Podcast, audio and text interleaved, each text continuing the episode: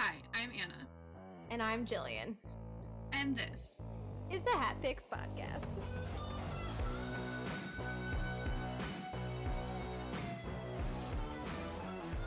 Just two dope ladies talking about soccer from across the country on the podcast no one asked for. Welcome to a special edition of Hat Picks. Uh, today we are not going to be actually having any hat picks. This should have been a celebratory episode. There's so much good stuff happening in the world of women's soccer right now on the field. It's our one year anniversary, but today Anna and I, Jillian, decided that we needed to focus on what is happening currently in the NWSL. This is the first week of October, and in the last several days, and months, a lot of shit has broken in the news. So I'll turn that over to Anna to give a brief overview of some of the stuff that's going on right now that we want to touch on. Recently, an article came out from The Athletic where Sinead Farrelly and Mana Shim, former professional soccer players who have played in multiple leagues um, in the history of women's soccer in the United States, who have spoken out about abuse that they were on the receiving end of from Paul Riley, who is now the former North Carolina Courage coach. They came forward to talk about the sexual coercion, the mental and emotional abuse that they received working with Paul Riley many years ago. Mana Shim has been retired for a number of years, and so has Sinead Farrelly. Um, they both played with him in Philadelphia. Well, Sinead Farrelly played under him in the WPS in Philadelphia and then moved to multiple teams with him in the NWSL and was on the receiving end of mental and emotional abuse, as well as was sexually coerced a number of times. And Mana Shim also was on the receiving end of that. And they have both bravely and had the courage to speak out about that. And Meg Linehan from The Athletic took their stories and wrote a very good article in The Athletic about their experiences. And this all happened years ago and has been allowed to continue and has been allowed to be hidden as a result of poor leadership within the NWSL, particularly under Lisa Baird, who was the commissioner. Um, she also got fired, or they accepted her resignation. I think the board forced her out. Yes because this is not the first time that Lisa Baird has been willing to hide information under couching that in the betterment of the league and has not been the first time that she has not listened to the abused. There she there were some emails that came out where these players reached out and asked for further investigation into Paul Riley and essentially she said it, it seemed like she ignored it or overlooked it because it said that she she was like this email this investigation has been concluded and we like can't share the findings. And like basically like basically saying they didn't find anything and not doing anything else about it when these players had come forward asking for something more. Yeah and there's there's a lot more detail and it there's a lot more to to talk about in terms of what these players have actually gone through. And as much as I don't like paywalls, I highly recommend you checking out the full article from The Athletic that Meg Linehan, who is a very wonderful sports journalist, wrote. It, you at eight dollars may not be accessible to you, and if it's not, like genuinely email us, and I will yeah, take definitely. screenshots. I will take screenshots of the article so that you can read it. But if you can pay the eight dollars, then I think that the people at the Athletic um, deserve some of that money in terms of good job.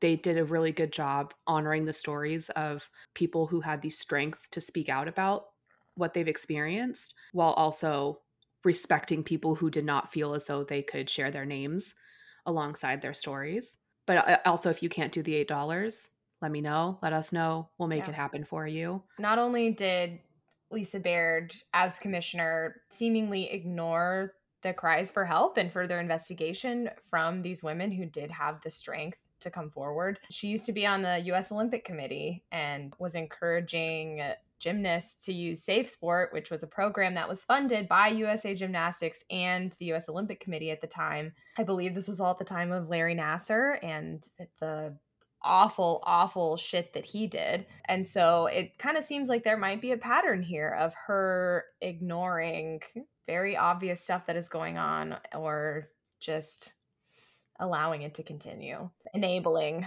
Yeah. And as much as like we'd like to put all the blame on shitbags like Paul Riley, it's also really important to recognize that, like, yes, men suck. Men in positions of power take advantage of that all of the time, and it's absolute crap. However, so so do women, particularly white women. Yes. Who find themselves in positions of power and they uphold that power. The patriarchy, white supremacy in order to further their own interests. Yes. Right. And so Lisa Baird has done this time and time again, even when athletes, in particular gymnasts like Aly Raisman, who were vocal about why safe sport sucked and why it was not in their best interest, it was not in safe sport's best interest to actually report what was being said because then it put USA Gymnastics in bad light and then USA Gymnastics would pull out their funding from Safe Sport. So it was like this capital uh, white supremacist patriarchal nightmare yep. of harming athletes. But essentially, this the story broke earlier this week, and Paul Riley was fired from the North Carolina Courage. Lisa Baird was, and their chief counsel, um, I forget the person's name. It's another Lisa, I Le- think. Lisa Levine, I think. Yeah. They were both, I think, probably forced to resign from their positions. And all of the games for the NWSL this weekend were canceled to at the players' request. Um, and the NWSL did honor that bare fucking minimum. It's also a way to save some PR. Like it saves them a little bit. If the players had requested this time to say, you know, this has been a lot. We would like to not play the games this weekend because we need some time and space to be able to look at what the healing process looks like for everybody. But Imagine if they said no. Players would be protesting. That oh would oh look God, even worse.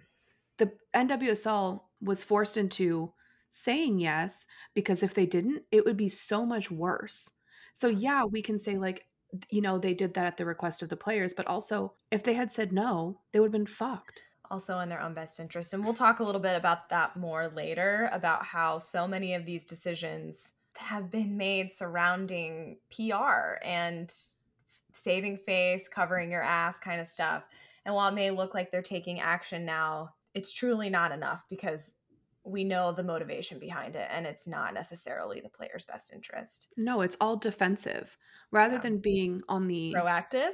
yeah, rather than being proactive to make sure that players are being treated at the bare minimum with the respect that they deserve as like people. Yes. God forbid they're having to backtrack and be defensive. So we we have touched a little bit on this in the past, but the NWSL has I mean, and women's professional soccer in the United States and pretty much worldwide, but we'll focus on the NWSL because that's what we're talking about. There are pretty poor working conditions. Not only do the people who play in this league have to play on shittier fields, turf fields, which is like not great. I don't know if you've ever played on a turf field, but it's fucking terrible it like the little black things, little turf, like just it tears you up. It's not as comfortable as playing on grass. They have to stay in much worse hotels than any kind of men's league. And unless they are really famous players like Megan Rapinoe or Alex Morgan, Carli Lloyd, who have endorsements and get paid by US soccer, is that right? Mm-hmm. And by like Nike. Yes. They likely make $31,000 or less a year, which is not a living wage. It's not enough, especially for the amount of like effort that they're putting in, and especially because men make so much more money to do the same, if not worse. This is not a new thing in women's soccer. It's not like, oh, the NWSL started in 2013 and they just suddenly had poor working conditions. This has been a thing since women's professional soccer came about in the United States. It has always been a part of the conversation. And because of that, there has been some fear in speaking out about not only the poor working conditions, the fact that so many of these um, people who play in this league have to have other jobs. There's actually a movement going on right now called No More Side Hustles because the people who play in this league and give their hearts and souls and time and energy to playing in this and performing have to have another job just to be able to make ends meet. And that's not okay. But there's been some fear about speaking out about these things, in addition to the awful, awful conditions that they have had to deal with with their coaches. We'll get to how many coaches have done terrible things later with sexual assault, abusive language, emotional abuse, all kinds of terrible things. There has been fear of speaking out about that because they don't want another league to fold. Because there have been three, three, I think, leagues prior to the NWSL that have folded after just a few years, the onus has been put on the, the players to not speak up and speak out about these things because it's like, if I do that, I don't want to be the one responsible for another league folding when it's already such an uphill battle in women's sports. Yeah, and that's something that is is still very clear in the conversations now because there are a lot of players that have been asked questions in in regards to this whole Paul Riley thing where they're afraid to say like they it's anonymously they're afraid to say things because of the repercussions. Not just for the league as a whole but for them. They don't want to lose playing time which then means that they could potentially be cut or maybe potentially not get other opportunities because other teams won't see how they can play and they can't get traded. Like there's a, there's personal repercussions alongside of league repercussions that players are too afraid to potentially face because the league does not protect players. The league protects the league. And those are two separate things. They're not all one entity where the league encaps like encompasses the players. It's the league as a business entity and the players. And there is an NWSL Players Association. So there is essentially like a union for these players, but as with a lot, it's like getting them to be recognized and listening to the demands of the players is a completely different ballgame than them having the group themselves. So something does exist, but are they being listened to? Are they like are the demands being met? The executive director of the Players Association is Megan Burke. She used to play for the uh, WUSA and then WPS. Uh, the president is Tori Huster. The vice president is Rachel Corsie. The treasurer is Emily Menges, and the secretary is Nicole Barnhart. The advisory board chairwoman is Yael Averbuch, and then the advisory board chairwoman is um, Tracy DeForge. And then there are players elected by teams. A lot of things are happening that are not in the best interest of these players. But isn't that how it is always with the business? Because it comes down to money and power and not necessarily thinking about the humans who are helping you get that money. And there have been, talking about players' associations, there have been other players' associations who have talked about fighting for accountability. Mm-hmm. Now, and especially in conversation with the NWSL Players Association. So, there have been stuff from the NWHL, which is the National Women's Hockey League, the NFL Players Association, which quite honestly would not have expected that. And then even like from their fans and the protests that happened in front of Providence Park to to protect the players.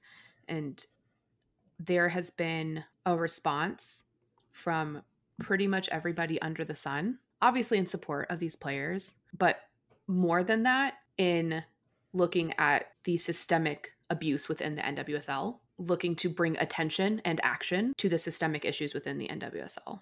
Yeah, and one thing I I don't know that we mentioned earlier about this is that a lot of this abuse like when with Paul Riley that was reported happened while he was the head coach of the Portland Thorns. And owner Merritt Paulson said that like when this was reported that some of this was part of the reason they chose not to renew his contract. And while this wasn't stated publicly like at the time they just said that they chose not to renew. Apparently anna said that this information was given to the nwsl and nothing was done about it necessarily. And so he's was able to continue coaching. And so there's some accountability needed on so many different fronts. But this kind of leads us into the conversation about how many coaches of late have done awful things. And it's because of the bravery of those who felt like they had the space to speak out about this.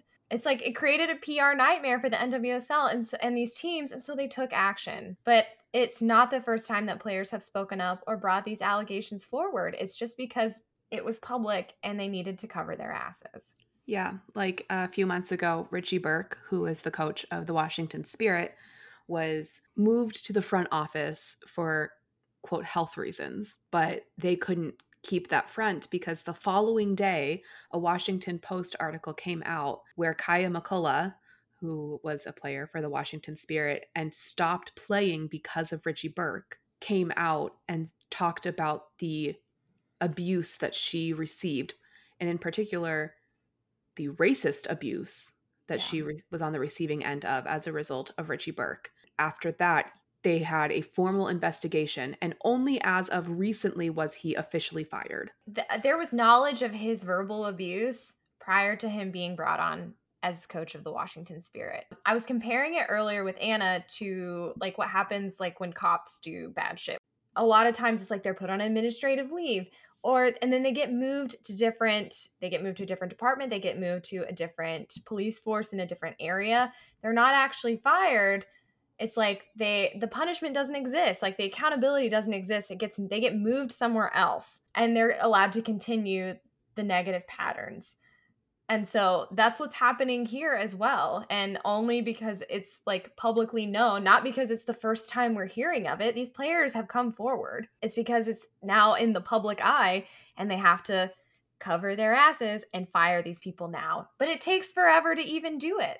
Yeah the the Utah Royals were allowed to exist as an organization for multiple seasons, despite the fact that Dell Loy Hansen, who was the owner of the Utah team, there had been many reports of racist verbal abuse as well as sexist comments made not just on the field as a result of Craig Harrington, who was the head coach, but also in the front office. There was a whole culture of upholding the patriarchal, white supremacist, capitalist structures. And that was the Utah Royals were a microcosm of that. And it wasn't until it became public that anything happened about it. Craig Harrington was forced to leave, and then Dell Loy Hansen was essentially forced to sell the team, which is why we have the Kansas City team again. We also have other instances of coaches being able to continue doing what they're doing long after abuse allegations have been made. Farid Benstiti, who until July was the head coach of OL Reign and had formerly been the coach of Paris Saint Germain, Lindsey Horan has spoken incredibly publicly about how when she played for Paris Saint Germain that he verbally abused her because of her weight, which is so fucking absurd, especially because Lindsey Horan didn't go to college and was playing for Paris Saint Germain when she was still a teenager, which is incredibly damaging behavior. Not that all of the shit that these other coaches have done is damaging, because it absolutely is. This is just another example another instance and he was supposedly resigned i think forced to resign fired mm-hmm. um, from ol reign in july because of an instance that happened on the field which seems incredibly likely that there could be more of this abuse happening and elise lahue who was formerly of sky blue slash gotham she was also let go this summer fired but that happened way faster than so many of these instances. Um, she did violate their anti harassment policy, is what they said, but so did a lot of these men. And this happened way fucking faster. And it seems like it can't be a coincidence that she is also a woman and people being held to a different standard. Absolutely. And while Elise Lahue should have been fired if she violated the anti harassment policy, there has been no discussion about what she did or, or what happened. But yeah. if they found that she violated the anti harassment policy, then she absolutely should have been let go. And that's totally fine. However, we have to use that same standard across the board. If you violate the anti harassment policy, then you have to be fired. Like that's, it should be a one to one. If you are a coach, if you are in these positions of power within organizations, then you have to be held to the same standard regardless of your gender. And that anti harassment policy, by the way, is fairly new. That anti harassment policy has not existed in the form that it exists now for the entirety of the NWSL's existence. That's a, Yeah. a relatively recent development that was pushed forward by the league as a whole because they didn't really have something like that in place in a way that was effective. But there were players who have a lot of clout to their name, like Alex Morgan, who were asking and really pushing for the anti harassment policy because Alex Morgan was one of the people on the Portland Thorns when Mana Shim said something about what she was experiencing with Paul Riley. And Alex Morgan was one of the people on her team that asked for something to be done about it. When this new anti harassment policy came forth, Alex Morgan was one of the people who was like, We really need this because she knew what happened to her fellow teammates. And she didn't want to see that happen again, which is not her responsibility as a player. Like, that's not your job. But as a teammate, it is definitely your responsibility to make sure that like your fellow teammates feel safe when they don't have the resources that you have. Additionally, it was the league's responsibility to put something like that in play. Yeah, it shouldn't have to be on the players and in, the, in an equalizer article that Anna is going to pull up, there's a quote about where this responsibility has been placed. And as we've kind of stated, it's not been on the correct people. It has been put on the players, and that's not fair. Yeah. So, in an article in the Equalizer, like Jillian mentioned, there's a quote um, that says, quote, power brokers have again placed the burden on its players, who have perhaps been the game's lone consistent and professional leaders in its decades of existence, end quote. But I mean, I think that begs the question like, what the fuck are we doing? Like, what the fuck is this league doing without putting your players' best interests in mind? Also, that quote came from the person who wrote that article because we talked about Meg Linehan. So I want to make sure that we give Oh, yes. credit where credit is due. That is Pardeep Khatri from The Equalizer.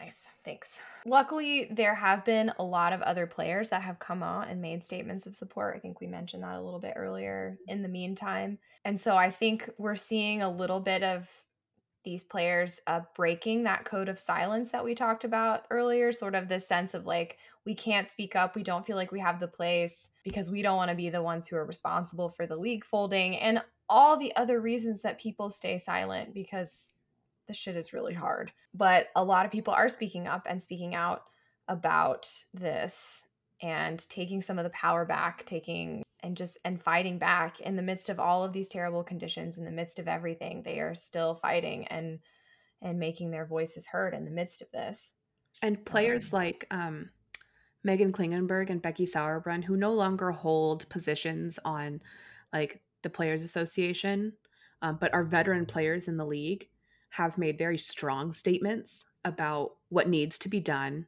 what has been allowed to happen is I think both of them uh, almost verbatim said that it was bullshit. yeah And so when you have these veteran players, and for the players who didn't have the words, there's been a lot of like reposting of other things because to be expected to have the words is is an unfair expectation.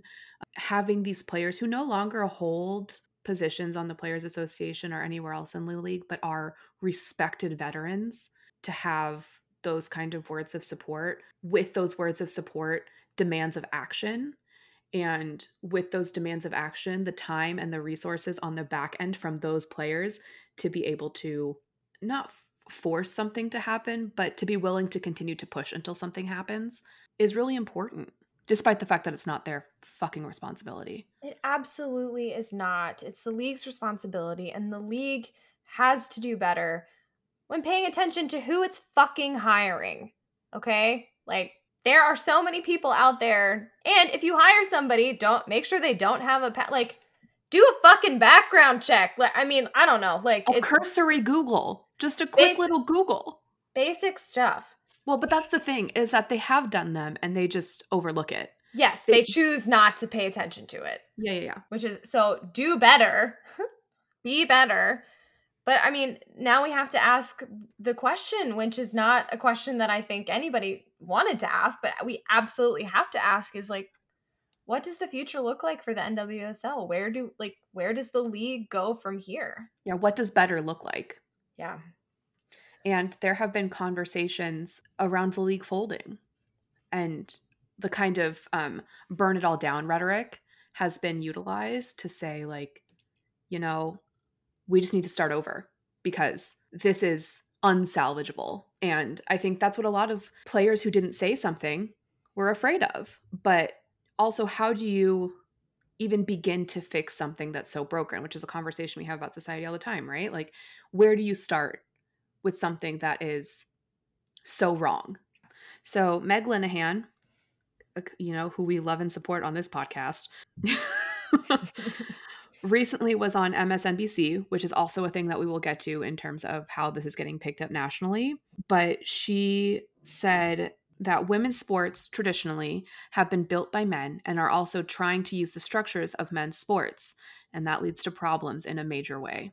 That is sort of analogous to like, I think what we talk about, like Anna said, like society as a whole, but like when we talk about like the American system, it's like, oh, like our world is broken or this is broken. It's like, no, it's actually working as, as it was intended to. And I think something similar is in place too. It's like, no, we built this in the wrong it's like it was built in the wrong way. It's not that mm-hmm. it's working as it was intended to but it was built improperly. So i mean i don't want to see the league fold absolutely not. Do i want to see the league fold as it currently exists? Absolutely. Like i do not want the current system and structures to exist. Like i mean it would take a complete overhaul. I don't think it's impossible but it would take so much time and effort and you have to find people who are willing to do that and it shouldn't have to be the players. Their voices need to be taken into account and they need to be the main priority and the central voices in that conversation, but they don't that the responsibility is not theirs. They have done right. what they have done their jobs. And, Which is and then players. Some. Yes. With Meg to Meg Linehan's point, there are not a lot of leagues for sports featuring women that have a following. Like, right, there's the WNBA, and that's in its 25th season and we're still playing games at weird times in weird arenas because they're not getting the respect that they deserve. It's obviously still structural problems there but that league has while it was originally built by men and i'm not saying that there aren't problems in the WNBA it has been taken over by women. And i think that there's something to be said for people who understand the power dynamics making a space where those power dynamics don't harm the people involved, right? So there are not a lot of male head coaches in the WNBA. There's a handful.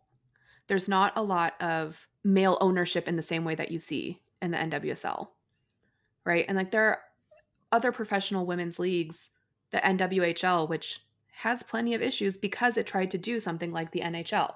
The NWSL tried to do something like the MLS those things don't work. They're not one to one ratios. And so when you try to make them one to one ratios, we fail to create something that supports the players. Yeah. So this is obviously like broken national news. Um, this is this is a very loud conversation all of a sudden. Anna mentioned like Meg Linehan was on MSNBC, which is a pretty big deal, and ESPN was covering it, and all kinds of other news outlets have picked this up. And there has been some frustration from players because it's like, oh, so now you're going to cover us. Like now you're going to give us attention when things are blowing up. You'll put us on. You'll put us on your channel. You'll put us in your news article, but like where are you when we're doing good things on the field and when we're just existing as we should exist like and what's more, where are you when we're having tough conversations?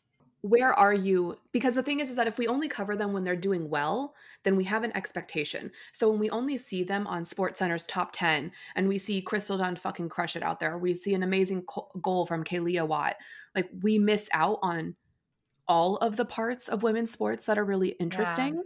So we don't just want to be on the top 10, but we also don't only want attention on this league when shit hits the fan. There has- there needs to be everything in the middle like there are with the MLB, with the NFL, with the NHL. Like we need to have with the NBA, we need to have the everything in between. Do you know how much attention Draymond Green has got this week because he's been talking about the goddamn vaccines? Too much attention. Too much attention. And that's just like a weird middle of the road conversation about the NBA. But two weeks ago when we didn't know about any of this stuff, who was talking about the NWSL? Like you can't have your cake and eat it too. You can't only have the good, you cannot and you can't only have the bad. You have to have everything. Everything. Yeah. Because otherwise, we end up with this. I get notifications on my phone. The only parts of Apple News that I get are sports things, but I get sports notifications all the time. And this week, I've gotten two notifications about the NWSL one from Bleacher Report and one from ESPN. Do you know how many times I've gotten NWSL reports from ESPN before? Never for the NWSL, only for the US women's national team. There are probably people this week because of this who now know that NWSL exists. I saw that on a tweet when I was looking up those quotes from the Equalizer article. Somebody like commented and was like, NWSL is National Women's Soccer League for those of you who didn't know, because I didn't know until this week. Wow. Wow. Fuck. This conversation needs to happen. Like, we have to talk about what is happening. We have to talk about the bravery of Sinead Farrelly and Mana Shim. We have to talk about the bravery of players like Kaiya McCullough. We have to talk about the repercussions against players, uh, against coaches like Paul Riley and Richie Burke. Paul Riley's U.S. soccer coaching license has also been suspended. Like, we have to talk about the fact that he, it, there's just like a mountain of abuse and to even think of picking away at all of the things that Paul Riley has done over the past six years. Because, by the way, the things that happened to Sinead Farrelly were six years ago. The mountain of abuse that I'm sure players have received. And we've talked about how we don't like Paul Riley. We've talked about it before. He's part of he's probably like the main reason we don't love the North Carolina Courage. Not the only, but one of the big ones. But doesn't it say something that despite the fact that we didn't know about any of this abuse, we talked about the culture that he created at North Carolina with this underdog mentality and like this kind of weird culture that he's created. And we were able to talk about that without knowing about the rest of the abuse and knowing that that kind of bad shit. We knew bad shit. We knew that he was bad. He was intentionally creating a reality that wasn't real. He was working on setting these players up with the mentality and existing within a reality that the rest of us don't exist in. And that in and of itself is manipulation and abusive behavior. And we could pick that out before knowing the rest of the abuse that he has forced players to live through. We already knew. That's wild. It's a problem. And people need to be paying attention all the time. This needs to be talked about. Like this stuff and everything else needs to be talked about all the time so that we can see and experience this league in a more holistic way because it is not like Anna said, it's not just the good and it's not just the bad. And these players deserve more than that. They absolutely do. So I don't I don't know what happens next. Obviously, there is going to be some kind of reckoning that will happen. And I hope the people at the center of the conversation, the voices who are at the center of the conversation, are the voices of the players because they are who matter most in this. And and to that, teams that don't have players yet. Yeah. Angel, Angel City and San Diego both put out statements about how this is like abhorrent. Yeah. The fact that we're having this conversation and even talking about how we have to protect players is like fucking absurd because that should be the norm. That it's a pretty basic norm. And so even player teams who don't have players yet are just like, "Hey, what the fuck, guys? Can we do better?" And you know, there's you can all, all, obviously look at Angel City, which is owned predominantly by women, who were very quick to put out a statement being like, "This is absolutely not okay,", not okay. and th- like that's not what it's going to be like here, and we're not going to tolerate any of that shit." And they don't even have fucking players besides Christen Press. But they also have a lot of former players who are a part of their ownership. And that makes a difference because they know what the fuck is up and they know how fucked up this shit has been literally forever. Yeah. But like the fact that we have to wait until players are owners is stupid. The fact that we have to um, expect people like that it's not a norm for people to like know basic human decency and not to abuse people is is fucked up and to not hire people who have a pattern of bad behavior I mean, like so like somebody we didn't mention was Christy Holly from Racing Louisville and like the oh, yeah. exact details around his firing have not been released but there were comments from players about like a toxic culture um, from like one of the Louisville newspapers there were uh, there was a potential that he was like attached to like a bad investigation and like while he was a former coach at another team And so, mm-hmm. like, while I don't know, like, we don't know all the details around that, it's that same kind of concept, though, right? It's like, don't hire people who have done not good shit. Like, don't, don't, don't do and it. also, as a result of that kind of investigation, um, Christie Rampone, Christie Rampone Pearce, Christie Pearce Rampone, I don't know what order she puts her names yes. in, her, because she's engaged to Christy Holly. She has postponed her inductment into the Hall of Fame until 2022. Yeah. As a result of especially now that these players have come out and said stuff, there's I'm there's the potential for more people to say stuff about Christy Holly. And so she's postponed her inductment until 2022 in hopes that things will be quieter, I'm sure. It's an all around very fucked up situation. And I hope that everybody like who listens, we know there's not many of you, but like that you can understand like why we really felt like we needed to do a non-traditional episode, like where it's like we talked and it was like it feels wrong to like just like to have hat picks. Like this needs to be the central focus of what we're talking about. This is so important. But the thing was is that we didn't even talk about it.